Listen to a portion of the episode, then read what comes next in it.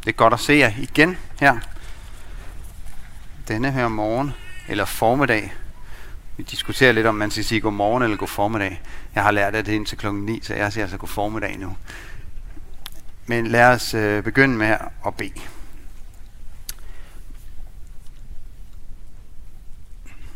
Jesus, vi beder dig om det, som vi også lige bad i den her sang.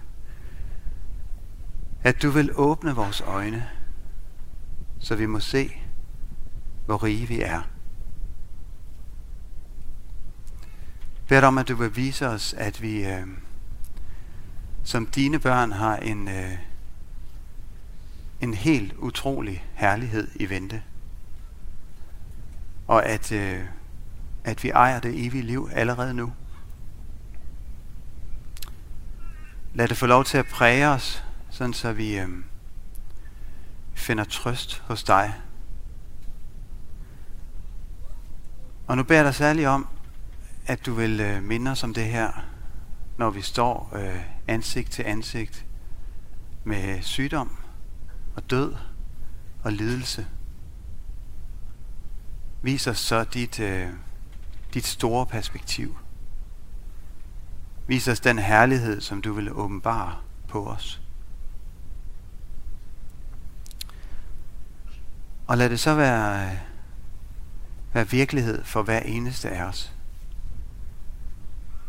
Fordi vi tilhører dig. Hjælp os til aldrig at afvise dig, Jesus, du som er vores håb. Men hjælp os til at tage imod, når du rækker os vandet fra den kilde, der vælger med vand til evigt liv. Hjælp os til at drikke af den også i dag. Amen. Vi skal være sammen om øh, en tekst fra Johannes åbenbaring, kapitel 21, vers 1-8. Øhm, overskriften i, øh, i Bibelen her er den nye himmel og den nye jord. Jeg har givet det titlen, Se, øh, jeg gør alting nyt. Øhm, og undertitlen om Jesu genkomst og om den nye jord. Og det er det, vi skal samle os om. Og vi øh, bliver siddende, øh, men læser i Jesu navn. Johannes åbenbaring, kapitel 21, vers 1-8. Og jeg så en ny himmel og en ny jord. For den første himmel og den første jord forsvandt, og havet findes ikke mere. Og den hellige by, det nye Jerusalem, så jeg komme ned fra himlen fra Gud, reddet som en brud, der er smykket for sin brudgom. Og jeg hørte en høj røst fra tronen sige, Nu er Guds bolig hos menneskene. Han vil bo hos dem, og de skal være hans folk. Og Gud vil selv være hos dem. Han vil tørre hver tårer af deres øjne, og døden skal ikke være mere, ej heller sorg, ej heller skrig, ej heller pine skal være mere. Til det, der var før, er forsvundet. Og han, der sidder på tronen, sagde, Se, jeg gør alting nyt. Og han sagde, Skriv, for disse ord er troværdige og sande. Og han sagde til mig, Det er sket. Jeg er alfa og omega, begyndelsen og enden. Den, der tørster, vil jeg give af kilden med livets vand for intet. Den, der sejrer, skal arve dette, og jeg vil være hans Gud, og han skal være min søn. Men de feje og troløse og afskyelige og morderne, og de utugtige og troldmændene og afgudstyrkerne, og alle løgnerne skal få deres lod i søen, der brænder med ild og svovl. Det er den anden død. Amen.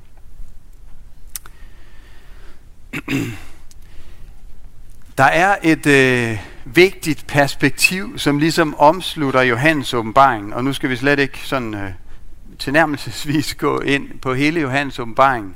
Øh, men jeg har lagt mærke til, at der er ligesom sådan en ramme omkring Johannes åbenbaring, og den kunne jeg godt tænke mig lige at introducere det her med. Øh, og det er sådan meget med afsæt i det, som vi havde fat i i går.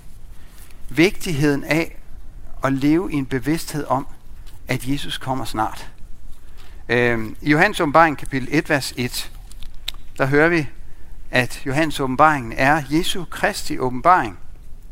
Det er altså ikke Johannes' åbenbaring i og for sig, men det er Jesu åbenbaring, som han rækker til os gennem apostlen Johannes. Og hvad er formålet? Jo, det står lige bagefter. Jesu Kristi åbenbaring, som Gud gav ham, for at vise sine tjenere, hvad der snart skal ske. Og så kommer de praktiske omstændigheder om, at han kun gjorde og sendte den til Johannes, som bevidner det. Og så ned i vers 3, så står der, Salig er den, som læser op, og de, som hører profetiens ord, og holder fast ved det, der står skrevet i den. Det giver jo perspektiver over en uge som den her.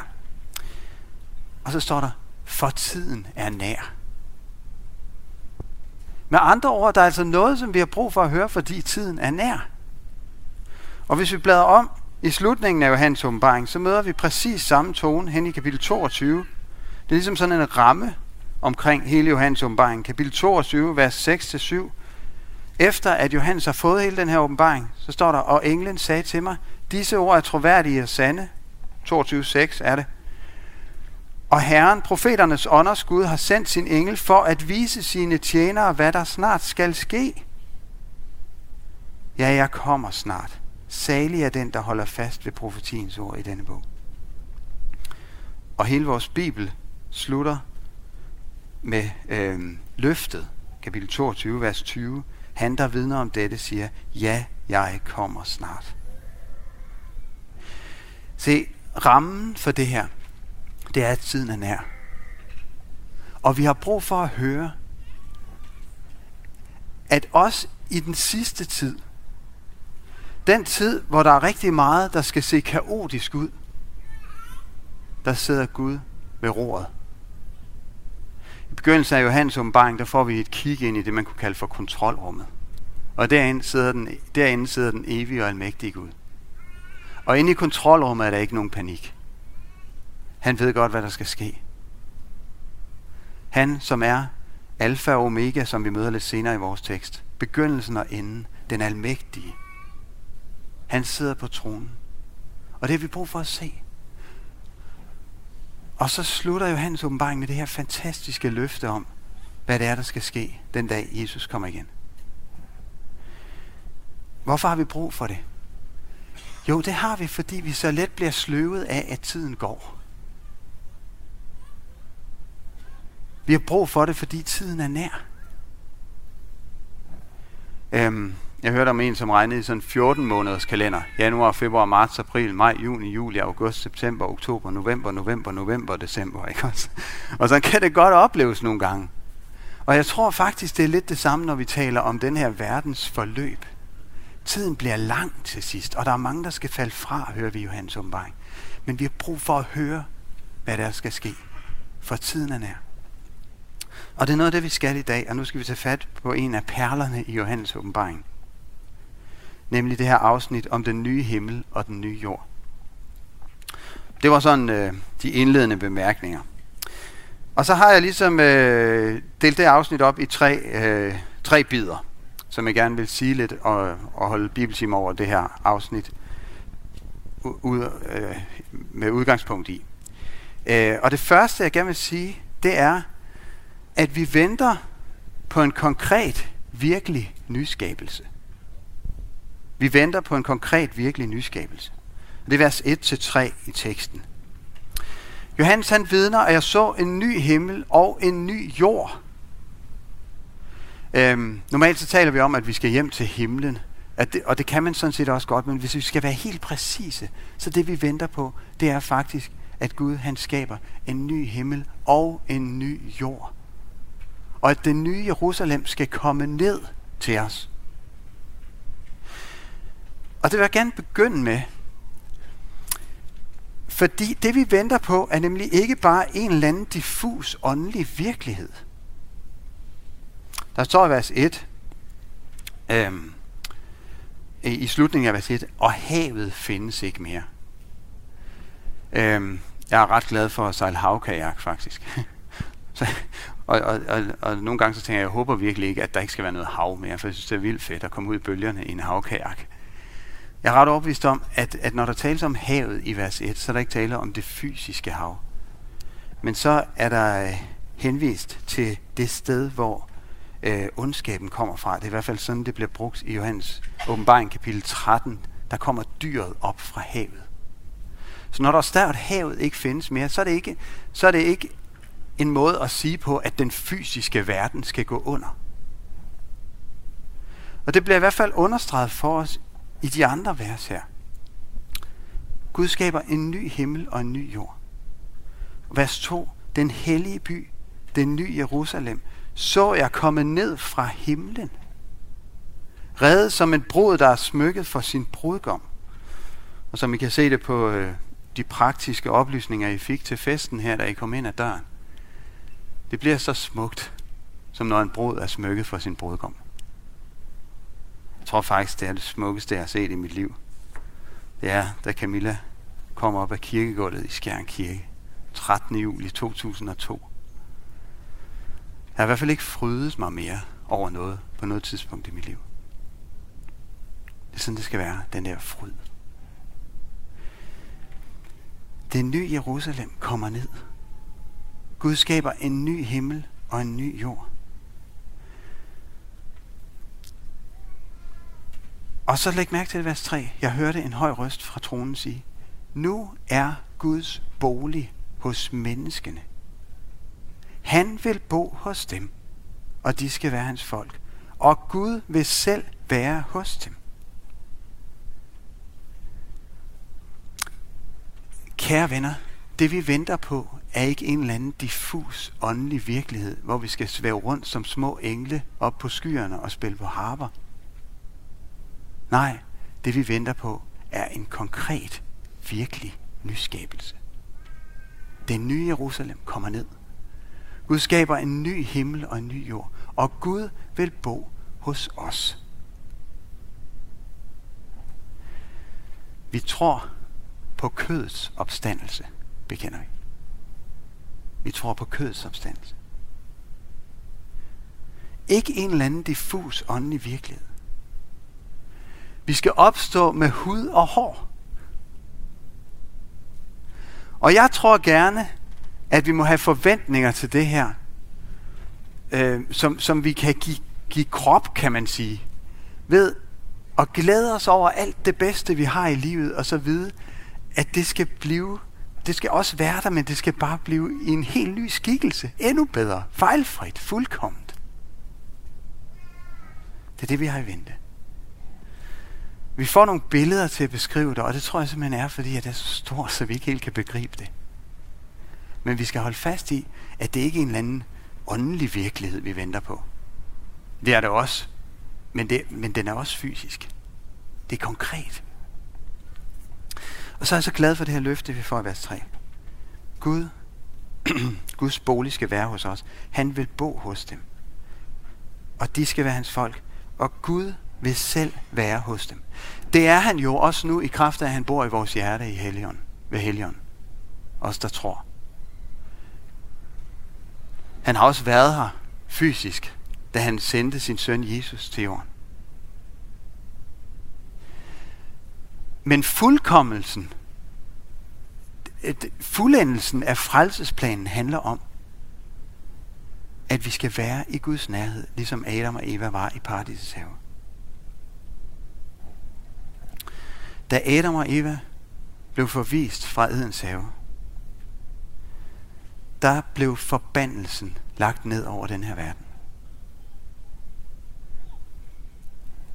Vi kan læse om det i, øh, i 1. Mosebog, kapitel 3. Jeg har lyst til lige at læse de vers der, hvor Gud han siger det til Adam. 1. Mosebog, kapitel 3. Fra vers 17. Til Adam sagde han, fordi du lyttede til din kvinde og spiste af det træ, jeg forbød dig at spise af, skal af jorden være forbandet for din skyld. Med møje skal du skaffe dig føden alle dine dage. Tjørn og tissel skal, du, skal jorden lade spire frem til dig, og du skal leve af markens planter. I dit ansigts sved skal du spise dit brød, indtil jeg vender tilbage til jorden, indtil du vender tilbage til jorden. For af den er du taget, ja jord er du, til jord skal du blive. Det er forbandelsen. Og det indebærer jo også døden, forgængelighed. Og så kommer vi til den nye jord, hvor vi skal få lov til at være i Guds nærhed igen. Gud vil bo hos os. Hvis vi kigger over i kapitel 22, vers 3 og 4, så får vi det endnu mere konkret. Og der skal ikke mere være nogen forbandelse. Johannes åbenbaring, kapitel 22, vers 3. Der skal ikke mere være nogen forbandelse. Men Guds og lammets trone skal stå i byen, og hans tjenere skal tilbede ham, og de skal se hans ansigt og bære hans navn på deres pande. Intet menneske kan se Guds ansigt og beholde livet, hører vi i Moseloven. Men der kommer en dag, hvor vi skal kunne det. Og jeg skal vende tilbage til lige om lidt, hvorfor. Vi skal være i Guds nærhed, og det vil jeg gerne begynde med. Vi venter på en konkret, virkelig nyskabelse. Kødets opstandelse. Det var det første, jeg gerne vil sige. Det andet, jeg gerne vil sige lidt om, det er, det er sådan set øh, sammenfaldende med, med hovedtitlen for den her time, nemlig Alt bliver nyt. Se, jeg gør alting nyt, siger Gud til os, ned i vers 5. Øhm, man kan også kalde det her for den, den ydre og den indre forvandling. Jeg skal komme tilbage til lige om lidt. Men, men hovedsagen er, at alt bliver nyt. Alt. Og når Gud han siger alt, se jeg gør alting nyt, så mener han alt. Så betyder det nemlig, at han ikke bare har tænkt sig at pynte på overfladen, og sådan lige øh, gøre det præsentabelt. Nej, så går han til roden. Læser det i vers 4, de her vidunderlige løfter, og lad, prøv lige at tage dem ind, Kevin. Ikke mindst dig, der lige nu står i ting i livet, som gør ondt. Der kommer en dag, hvor du som tror på Jesus, du skal få lov til at opleve det her. Han vil tørre, tørre hver tåre af deres øjne. Og døden skal ikke være mere. Ej heller sorg. Ej heller skrig. Ej heller pine skal være mere. Til det, der var før, er forsvundet. Vores Gud er al trøsts Gud. Og for mig at se, findes der ingen større trøst end netop det her.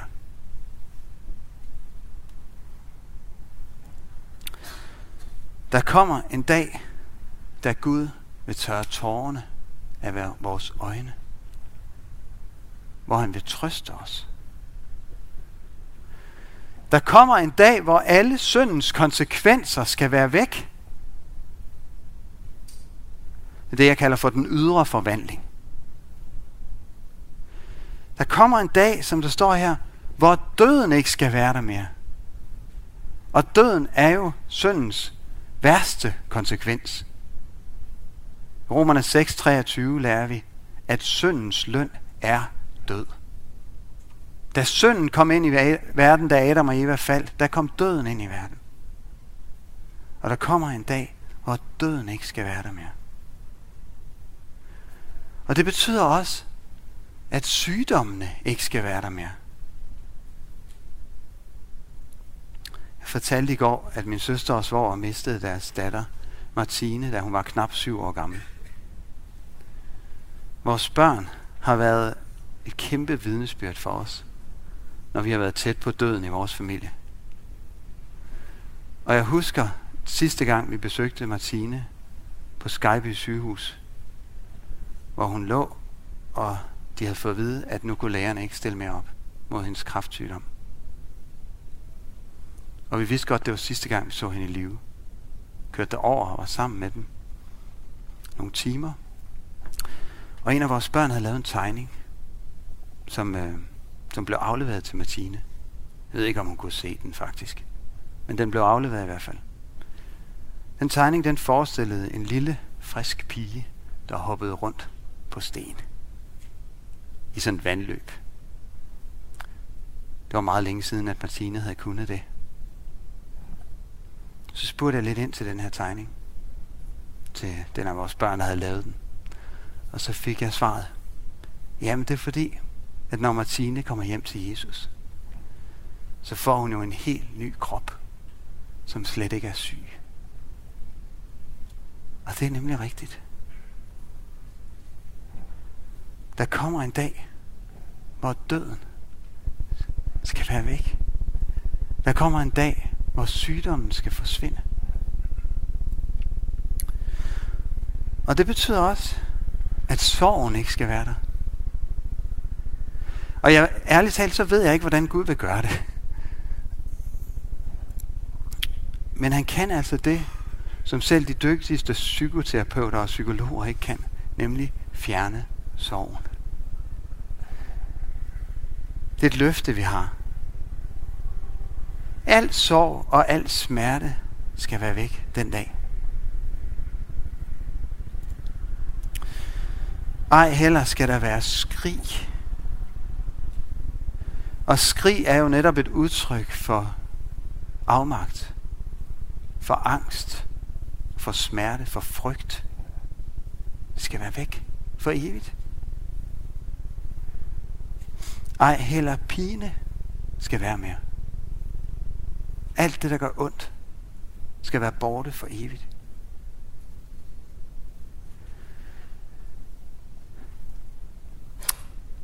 Et af livets helt store gåder, og der hvor vi nogle gange må sige, at, at vi ikke har svar at give, øh, sådan dybtegående svar at give, det er det, som vi kunne kalde for det ondes problem, lidelsens problem. Hvorfor skulle det her ramme mig? Nogle gange må jeg sige, jeg kan ikke, jeg kan ikke svare dig. Og nogle gange så bliver det også stillet op imod os som kristne fra mennesker, som er kritisk indstillet til kristendommen. Hvordan i verden kan du tro på en god Gud, når der er så meget ondt i den her verden? Det er det, vi kalder det ondes problem, eller teodicé-problemet, kalder man det også. Hvordan kan du tro på en retfærdig Gud, når der er så meget ondt i den her verden? En retfærdig og kærlig Gud kan da ikke stå bag det her. Der er rigtig mange ting at sige til det her, men vi er inde og røre ved noget af det vigtigste, der er at sige her. Bibelen lærer os nemlig, at synden og syndens konsekvenser altid har været Guds vilje imod. Synden kom ind i verden, fordi mennesket vendte sig væk fra Gud i ulydighed mod ham. Synden har altid været Guds vilje imod. Gud vil noget andet. Verden er ikke, som Gud har skabt den til at være. Og så noget af det, som er rigtig vigtigt at sige i mødet med åndens problem, det er, at Gud har grebet ind. Han har faktisk grebet ind på den måde, som vi har allermest brug for. Ikke bare ved at sætte plaster på såret, ikke bare ved at lindre smerten, ikke bare ved at øh, ære os lidt på kinden og sige, bare roligt, det går nok, og jeg sidder heroppe i min himmel, og jeg ser godt, det gør ondt på dig. Nej, han er selv gået ind i vores verden. Han er selv gået ind i lidelsen og smerten. Han er faktisk gået ind i det værst tænkelige, ind i Guds forladthedens mørke, for at zone synden. For Gud ved nemlig, at lidelsens egentlige problem, det er ikke bare, at det gør ondt, men lidelsens egentlige problem er synden. Og derfor har Gud grebet ind på den måde, som vi har allermest behov for, nemlig ved at zone synden, da han sendte sin egen søn, som gik ind under Guds evige vrede og den evige forbandelse for at købe os fri fra den. Hvordan kan du tro på en god Gud, når der er så meget ondt i den her verden? Det kan jeg, fordi Gud har grebet ind på den måde, som jeg har allermest behov for. Og så kommer vi til det, som vi har her. Det kan jeg, fordi Gud har lovet, at en dag gør han alting nyt. En dag skal alt det onde forsvinde. En dag skal havet ikke være der mere. En dag skal smerten, lidelsen, sorgen, døden ikke være der mere. Derfor kan jeg tro på en god Gud. Det her kunne, øh, kunne illustreres ved en, øh, en meget lille, men meget indholdsrig samtale, jeg hørte om mellem øh, en mor, tror jeg det var, og hendes barn. De sad og talte sammen om et familiemedlem, som led af en alvorlig sygdom. Og barnet spørger sin mor, Mor, kan Gud helbrede? Og moren svarer, ja, det kan han. Spørger barnet videre, mor, vil Gud helbrede? Og moren svarer, ja. Og så kommer spørgsmålet, mor, hvornår? Og den her mor, hun er en vis mor. Så hun svarer, jeg ved det ikke, min kære. Men senest ved Jesu genkomst.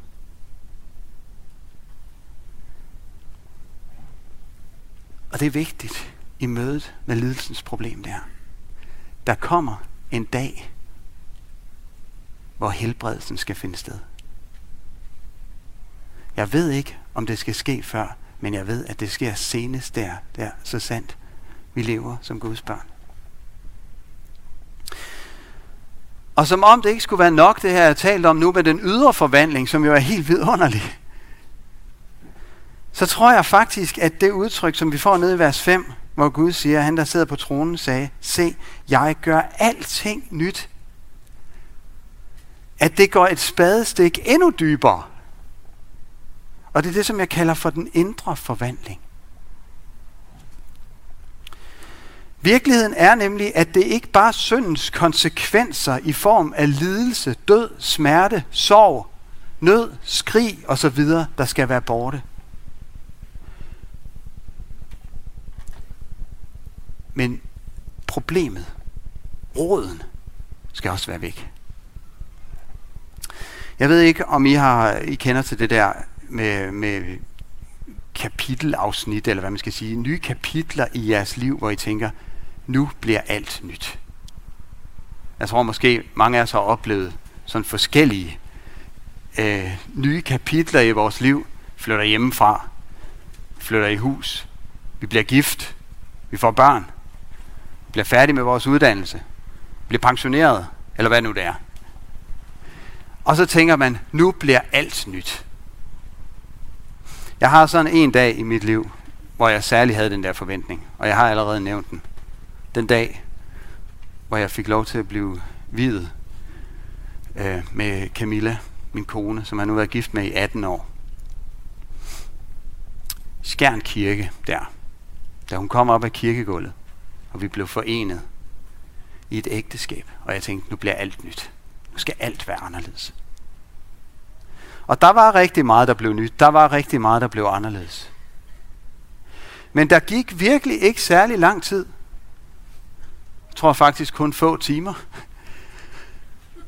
Så fandt jeg ud af, at der var simpelthen også noget, der ikke var blevet nyt. Og det var mit hjerte. Egoismen var der stadigvæk. Den syndige natur var der stadigvæk. Det, at jeg var mig selv nærmest, var der stadigvæk. Gud han lover os i den her tekst, at en dag bliver alt nyt. Og kære venner, det går altså dybt. Der er et sted, som jeg kommer til at holde utrolig meget af, og nu skal vi lige have det med. 1. Johannes' brev, bladrer lidt tilbage, kapitel 3, vers 2. 1. Johannes brev, kapitel 3, vers 2.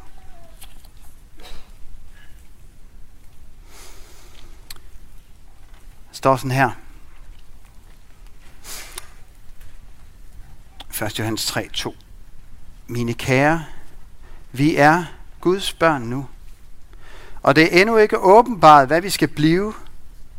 Men vi ved, at når han åbenbares, skal vi blive ligesom han, for vi skal se ham, som han er.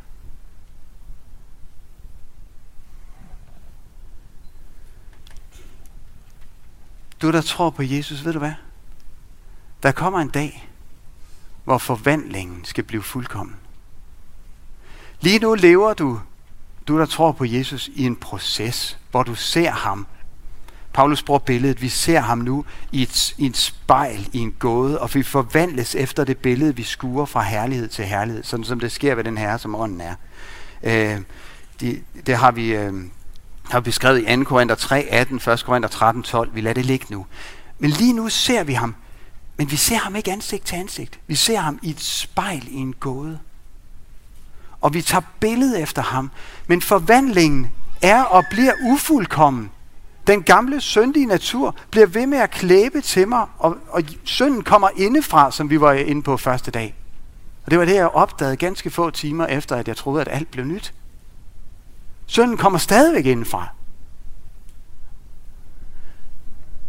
Men kære Kristi bror, kære bror og søster i Kristus, der kommer en dag, hvor det skal være anderledes. Der kommer en dag, hvor du skal få lov til at se brudgommen Kristus lige ind i ansigtet. Og så skal du blive ligesom ham. Du er Guds børn nu i troen ved ham, som der står her. Ren og retfærdig himlen værdig. Syndfri i ham over for Gud.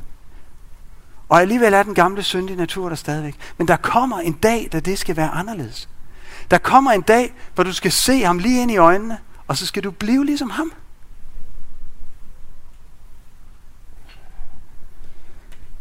Dit hjerte skal forvandles. Og derfor kan der ikke ske noget syndefald igen på den nye jord. For muligheden for fald er ikke længere til stede. For vi skal blive ligesom ham. Og derfor kan vi være i Guds, an, i Guds nærhed og se hans ansigt og beholde livet. Vi kan leve i hans ansigts lys, fordi vi skal blive ligesom ham. Hvordan skal det ske? Det skal ske, når det ikke er mig, der er brudgom og står der og kigger, som jeg gjorde i Skjern Kirke i sin tid. Jeg, jeg, jeg kan huske det der øjeblik, ikke også? Der var ligesom én ting, det handlede om. Min svigerfar, han var der også. Øh, at det var nu ikke ham, der var så interessant. Vel, jeg holder rigtig meget af min svigerfar, men lige der i det der, var han sådan temmelig uinteressant. Fordi det var Camillas øjne, det handlede om. Hele vejen op ad kirkegulvet. Der kommer en dag, hvor det er os, som tror på Jesus, der skal være bruden, som skal gå brudgommen i møde. Og så skal forvandlingen ske. Jeg tror ikke, der er noget, jeg glæder mig mere til end det. Forestil dig, aldrig, aldrig mere en eneste uren eller syndig tanke. Aldrig mere en, et egoistisk motiv. Aldrig mere begær. Aldrig mere hævesyg. Misundelse. Altid ren og hel og ubesmittet kærlighed. Du skal blive ligesom ham, og du skal se ham, som han er. Det er det, det, er det største løfte, synes jeg. Nu skal vi, øh, nu skal vi gå til det sidste. Og øh, det har givet overskriften, det sidste jeg kan vil sige her. Kom du som tørster. Kom du som tørster. Fordi efter den her beskrivelse, så møder Gud os, som den han er. Og så inviterer han os ind i frelsens virkelighed. Ud af fortabelsens forfærdelige konsekvenser ind i frelsens virkelighed vers 6. Og han sagde til mig, det er sket. Jeg er alfa og omega, begyndelsen og enden. Den, der tørster, vil jeg give af kilden med livets vand for intet. Den, der sejrer, skal arve dette, og jeg vil være hans Gud, og han skal være min søn. Kom du som tørster. Som jeg var inde på det også i går. Alt afhænger af dit forhold til ham. Gud er den eneste, der i sidste ende har noget at skulle have sagt. Der er rigtig mange andre, og satan i den her verden, som vil bilde os ind, at de har herredømmet, og det er dem, der sidder ved vagten. Men virkeligheden er, at det er Gud, der er begyndelsen og enden. Alfa og omega, den første og den sidste. Den almægtige. som præsenterer han sig også i begyndelsen af Johannes åbenbaring. Alt afhænger af mit forhold til ham. Er han for mig eller imod mig? Det er det, der betyder noget på den yderste dag. Den eneste, der i virkeligheden har noget at skulle have sagt. Og så vil jeg gerne have, at vi hører Guds invitation. Guds frelsesvilje. Prøv at lægge mærke til det her i vers 6. Sidste halvdel af vers 6. Den, der tørster, vil jeg give af kilden med livets vand for intet. Den, der tørster, vil jeg give. Kom, du som tørster, og drik. Det her er både et løfte til dem, der sejrer. En dag skal du komme og få slukket tørsten hos mig. Og et kald i dag til dig, der tørster. Kom og drik. Jeg vil give dig af kilden med livets vand. Og kan du så høre noget? For intet. Ufortjent. Du er ikke værdig til det, men jeg vil give dig det for intet. Jeg vil give dig af kilden med livets vand for intet. Og så fortsættes der i vers 7. Den, der sejrer, skal arve dette. Den, der sejrer, hvem er det? Øhm, jo, Morten skal komme ind på det øh, senere på, øh, på ugen, tror jeg. Fordi der står en tekst fra Johannes åbenbaring, kapitel 7 i programmet. Noget med hvidvask for uretfærdige, tror jeg, han har kaldt det. Øhm, og lige præcis der får vi nemlig løftet sløret for sejrens hemmelighed. Sejrens hemmelighed er nemlig lammets blod. Johannes åbenbaring, kapitel 7, vers 14. Dem, der sejrer, midt i vers 14, det er dem, som kommer fra den store trængsel, og som har vasket deres klæder og gjort dem hvide i lammets blod. Sejrens hemmelighed er lammets blod. Og det er dem, Gud taler om her. Den, der sejrer, det er den, som er blevet vasket ren i lammets blod, i Jesu blod. Den, der sejrer, skal arve dette, og jeg vil være hans Gud, og han skal være min søn. Det er det, det handler om. Det er det, Gud ønsker. Og føre mig derind, i det forhold til ham, som vi faktisk var skabt til at være i. Adam og Eva blev skabt til at leve i Guds nærhed. Så kom syndefaldet, og forbandelsen kom ind. Og en dag vil Gud gøre alting nyt. En dag skal forbandelsen forsvinde. En dag skal vi få lov til at være der i Guds nærhed. Og han skal være min Gud, og jeg skal være hans søn. Det er sejren. Og det er det, vi ser frem imod. Den dag, hvor der står på invitationen, hvor det skal være sygdomssikret, hvor jeg skal komme hjem. Det er det, vi, det er det, vi venter på. Og det er det, vi må leve vores liv i lyset af nu. Og det er det, Gud ønsker. Og så slutter den her tekst med en alvorlig advarsel. Og, og det er så svært, synes jeg, at tage fat i det lige efter de her vidunderlige løfter. Men Bibelen gør det bare så tindrende klart. Fordi så står der nemlig, at der er også nogen, der ikke sejrer. Hvorfor sejrer de ikke? Det er fordi, de afviser lammets blod. Vers 8. De feje og troløse, afskyelige og morderne og de utugtige og troldmændene og afgudstyrkerne og alle løgnerne skal få deres lod i søen, der brænder med ild og svovl. Det er den anden død. Dem, der afviser og giver sig hen i synden. Der er ikke tale om dem, som ikke er værdige. Der er ikke tale om dem, som kæmper med synd og som falder i synd igen og igen. Nej, for de er lige blevet inviteret til at komme og drikke af kilden med livets vand for intet, ufortjent. Men der er tale om dem, som afviser Jesus, som ikke ønsker at leve deres liv i modtagelse af hans tilgivelse og i troen på ham. For dem står fortabelsens alvor tindrende klart.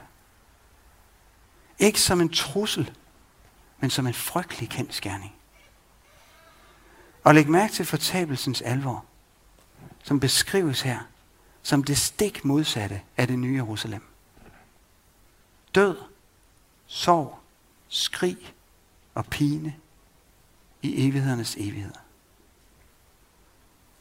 Her tales der om den sø, der brænder med ild og svovl.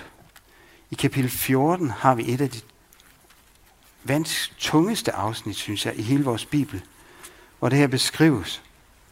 I kapitel 14, vers 9-11. Midt i vers 9. Hvis nogen tilbeder dyret og dets billede og sætter dets navn på sin pande eller hånd, skal han også drikke Guds harmes vin, skænket ufortyndt i hans vredes bæger. Og han skal pines i ild forl for øjnene af de hellige engle og lammet. Og røgen fra deres pinsler stiger op i evighedernes evigheder. Og de har ingen hvile, hverken dag eller nat, de der tilbeder dyrets billede, eller tager dets navn som mærke.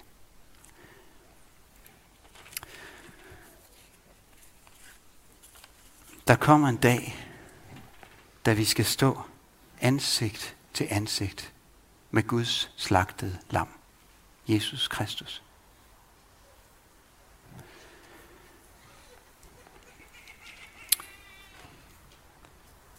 Den dag, der skal vi se ham lige ind i øjnene. For den, som har afvist Jesus som sin frelser, og sagt, nej tak Jesus. Der er det den grofuldste tanke.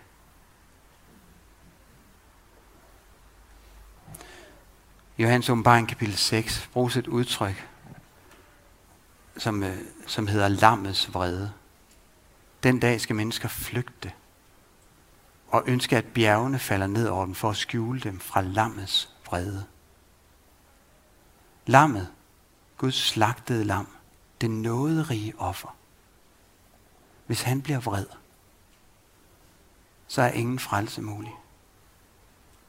Og der kommer en dag, hvor vi skal stå der, og hvor det faktisk er Jesus, der skal sidde på dommersædet. Det hører vi i Matthæus 25 menneskesønnen skal tage sæde på sin herlighedstrone. Det er ham, der er dommeren. For den, der afviser Jesus som sin frelser, der er det det værst tænkelige. Ham, der sidder på dommersædet og som skal afgøre evigheden for mig. Det er ham, der hang på korset for min skyld. Men jeg sagde nej tak. Det er det værste. På den anden side, så findes der faktisk ikke nogen større trøst for den, som tilhører Jesus. For på den yderste dag, der er det ham, der sidder på dommersædet. Guds søn, Jesus Kristus, Guds slagtede lam. Ham, der hang på korset for min skyld og råbte, det er fuldbragt. Den dag, hvor min evighed skal afgøres, der er det ham, jeg skal se ind i øjnene, som dommeren. Og for mig findes der ingen større trøst. For det er jo min brudgom, jeg skal se ind i øjnene. Og så ved jeg, at når jeg skal se ham der, så skal jeg blive ligesom ham, for jeg skal se ham, som han er. Den, der gav sig selv for at ofre mig, den, som elsker mig uforskyldt. Jeg er faktisk stik imod min fortjeneste. Og så har jeg intet at frygte i mødet med dommens dag. For ham, jeg skal se i øjnene, ham, som skal afgøre min evighed, Hvem er det? End Det er ham, der hang på korset for min skyld. Ved han, der er betalt for mig? Det lover jeg dig for, han ved. For han gjorde det selv. Og det er det perspektiv, jeg får lov til at leve i. Hør nu kaldet. Kom du som tørster, og jeg vil give dig af kilden med livets vand for intet. Det er nådens kilde. Det er livets kilde. Det er det, som Jesus har gjort for os. Lev dit liv i det. Ikke som en flugt fra livet her. Men midt i lidelsen, midt i smerten, midt i de svære dage, midt i de lyse dage, så ved, at en dag bliver alt nyt. Lad os bede.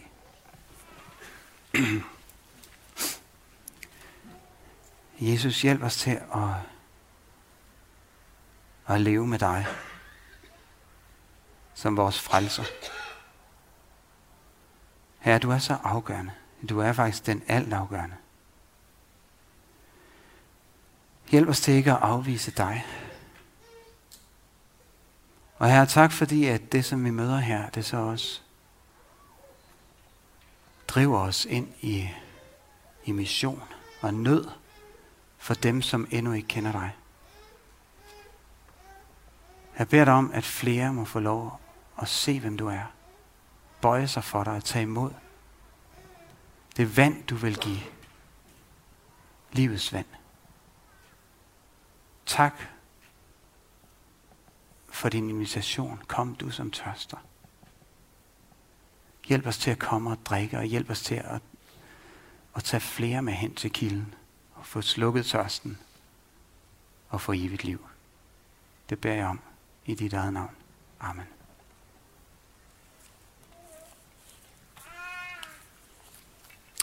Ja, inden jeg går ned, så vil jeg gerne lige øh, benytte anledningen til at sige tak for de her dage.